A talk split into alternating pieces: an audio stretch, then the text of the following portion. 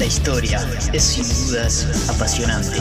De una manera u otra, vemos hechos que reflejan el porqué del hoy.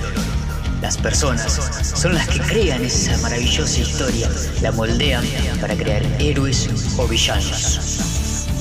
Los misterios son ese, qué sé yo, no se puede explicar, pero que está. Por todo esto, les doy la bienvenida Historias, Personas y Misterios. Soy Juan Pablo y espero que me acompañen. Comenzamos.